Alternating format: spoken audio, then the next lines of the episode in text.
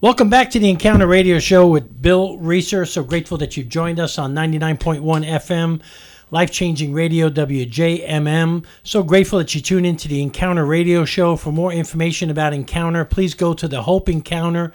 Dot org, the hopeencounter.org, or email me at bill at the hopeencounter.org. Hope you're having a great 2023. Uh, if you listened last week to any of the podcasts or the radio station shows that we had, the encounter shows, we I had my friends Vance and Sherrie Simpson with us talking about the first six anchors of hope. And today we're going to sort of try and get our work our way through anchor 7 and the rest of the week through all anchors anchors 8 9 10 11 and 12 anchor 7 uh, actually changed it up a little bit I'm going to be introducing different language to some of the anchors. And anchor seven is actually choose the freedom of forgiveness to experience the healing peace of God.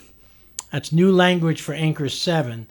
And the old the old language was close my accounts with other people by forgiving them and be willing to make amends by becoming a peacemaker. The scripture that we have for that is make allowance for each other's faults and forgive anyone who offends you. And remember, the Lord forgave you. So you must forgive others. Above all, clothe yourselves with love, which binds us all together in perfect harmony. And let the peace that comes from Christ rule in your hearts, because that's what's riding on forgiveness is our peace. For as members of one body, you are called to live in peace and always be thankful. Vance, welcome to the radio station. Sherrie, welcome back to the Encounter Radio Show. Say hello to our listeners. Hello. Hello, everybody. How are you today? Well, you guys are looking great, and uh, so grateful to have you back in the studio. Thank you for having What, us. what, when that when that when you look at that scripture and you look at Anchor Seven, and I, I know that God has given both of you some grace challenges to work through. That's probably an e- kind way of putting it. But we all have grace challenges that we work through. How did the Holy Spirit lead you through walking through those grace challenges? Um, with me, it it took a while, uh, a little over two years, uh, to be exact. Uh, forgiveness is hard because it the enemy makes you feel like that uh, pain comes in depths, different um levels. Pain's pain. I don't care what it is. Um, you know, some of us may be in more pain than the others, but uh, that's the trick of the enemy, keeping you uh, stuck for not forgiving because you feel like if I forgive, then that gives the person the excuse maybe to hurt me again, or um, people just don't understand how much I had been hurt. Uh, but like I said, pain's pain, and in order to set free, you've got to forgive. Because if you don't forgive, and say if, say if I was to die tonight or as soon as I leave here, and I hadn't forgiven, I'm going to have to face the Maker, and every sin that I've committed, He's going to look at me. Why should I? You didn't have uh, the heart to forgive somebody that sinned against you, but you're expecting me to forgive you of everything you've done.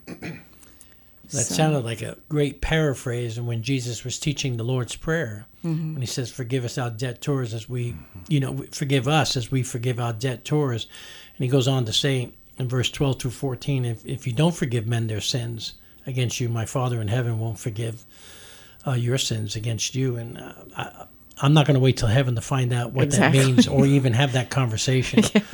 And uh, so that's what we mean by closing our accounts Yes. because there's a lot writing on it. Uh, There's the forgiveness of our sins, but there's also the relationship that we have with God, the peace that we have with God that we forfeit through bitterness and unforgiveness. And while the enemy would want us to think and build a case within us, think, thinking that he's going to be our advocate, saying, You need to hold on to this. Yeah. Uh, they should have never done this to you. You know, why did they do that? And what all thoughts of retribution and how you can get back, or why should you forgive so easy? They don't deserve forgiveness. Yes. All these thoughts come circling in your head. And they're all mm-hmm. designed to keep you locked out of that relationship, that mm-hmm. communion, that peace, the healing river of, of God's peace and love that uh, can flow through you once you offer and extend forgiveness. Now, forgiveness is not always. It's. It doesn't mean you excuse someone's behavior. It doesn't. Right. Doesn't mean you condone what they did. It just means that you reach a point to where uh, you, you realize that listen, I'm going to do this for me because to forgive someone is to set a captive free and realize I was that captive. Yes. Because we're the ones that are holding ourselves hostage as long as we hold on to unforgiveness. Yes. And so, so you said it was a difficult process. Uh, Vance, uh, uh, talk to me about this about this anchor. You know, Anchor Seven. Um, you know, which we do talk. I know we've talked. You know, last week we talked about the different anchors. Each anchor is is, is like escalating into the next one. And Anchor Seven to me was a true, not just a game changer, but a life changer. Uh, and the reason I say that is, you know, as growing up, I wasn't really taught. I'm just going to call it like it is. I, I wasn't really taught forgiveness. I was taught kind of out of sight, out of mind was what it was. And uh, you know, growing up, whenever you said you forgave somebody, you didn't really forgive them. You kind of like, I'm letting you go. I'm letting it go for now till it comes up again. Then I'm gonna harbor it. And it's like whenever I did this, before I did Anchor Seven, um, if you'd asked me if I've forgiven people, I'd have probably said, "Oh yeah, yeah, I've forgiven people." But it's like the first, second, even the third time I did this study, each time the Holy Spirit kept bringing up things that I was still holding that I really hadn't forgiven. And uh, it was kind of crazy because, because this was a this is almost you can almost call this a freedom anchor. And the reason I call it a freedom anchor is because whenever I started forgiving people, the Holy Spirit started bringing up stuff. Said, you know, every time you see this person, you get a little bit of a boil going on. You get a little bit of animosity going on. You get a little bit of irritation going on. Honestly, you get a little bit of everything going on. And he said, You've really not forgiven these people. So I kind of sat down and I really, really, really hammered on this one. You know, I got thinking, uh, I was just holding on to way too many, way too many true unforgiveness. So I started forgiving these. I started forgiving people that have hurt me. Uh, the list was phenomenal. But whenever I got thinking about these things, it's like the people that I hadn't forgiven, truly forgiven, some of them, they didn't even know. They didn't know that it was still bugging me. It was bothering me. Uh, some of them probably did, didn't care. Um, uh, you know, some of them, some of these people that I was holding on to this unforgiveness are probably living their daily life just as good as it can be, and they have no idea what they have done that I truly have never forgiven them. And you know, the first time I did the study, I, I you know, of course, in the study, we, you know, whenever we're all together, we read our, our, our journaling, our answers, and stuff like that. So I read it the first time, but but I kind of skirted the issue the first time. I didn't really call out, you know, specifics of people.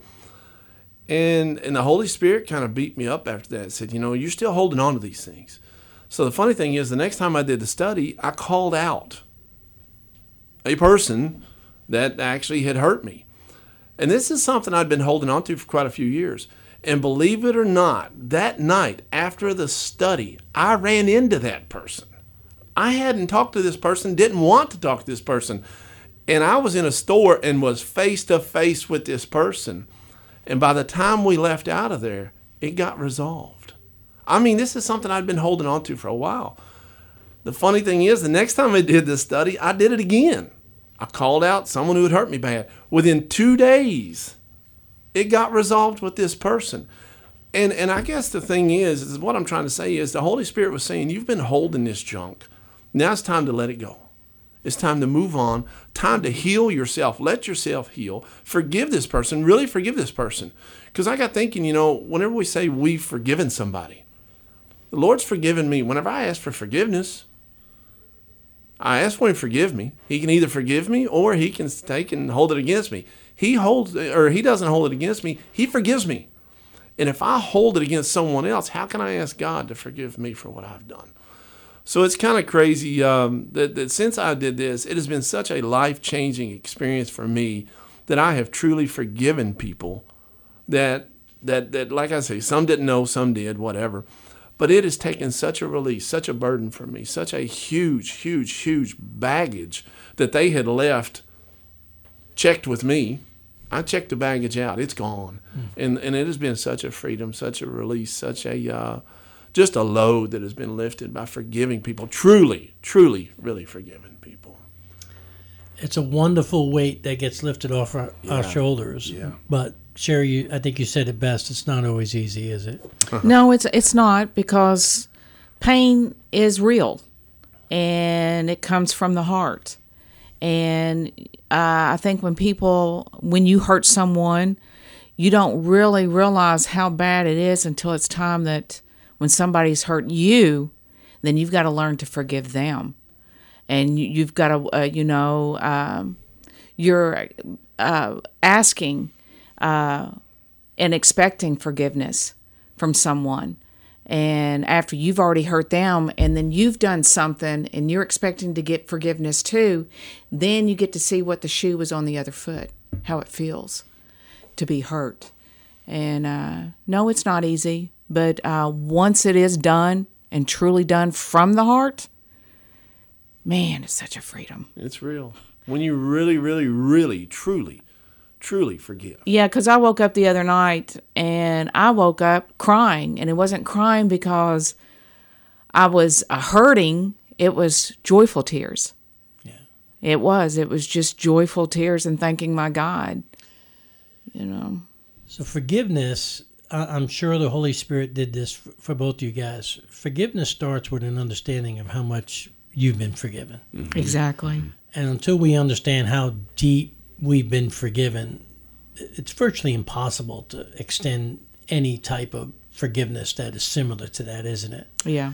And I think part of the reflection and the work of the Holy Spirit in these anchors, and especially in Anchor 7, and doing the Encounter Bible study, is to make you think about how much God has taken your sins Yeah. and, and how, how wide and how deep His love is for you and how much you've been forgiven. Because those that have been forgiven much, they, they, they love much. Yes, exactly. And so when we realize how much we've been, that's the starting point mm-hmm. for forgiveness. What else is writing on forgiveness is the fact that when it comes to recovery, when it comes to the hard things in life, when it comes to strongholds, when it comes to issues that we're facing, when it comes to the mountains in our lives, that Jesus says you can speak to these mountains in your life, but first forgive anyone that you're holding a grudge against. So he he brings this issue of forgiveness even into, into the issues of life, and I would even say the issues of recovery.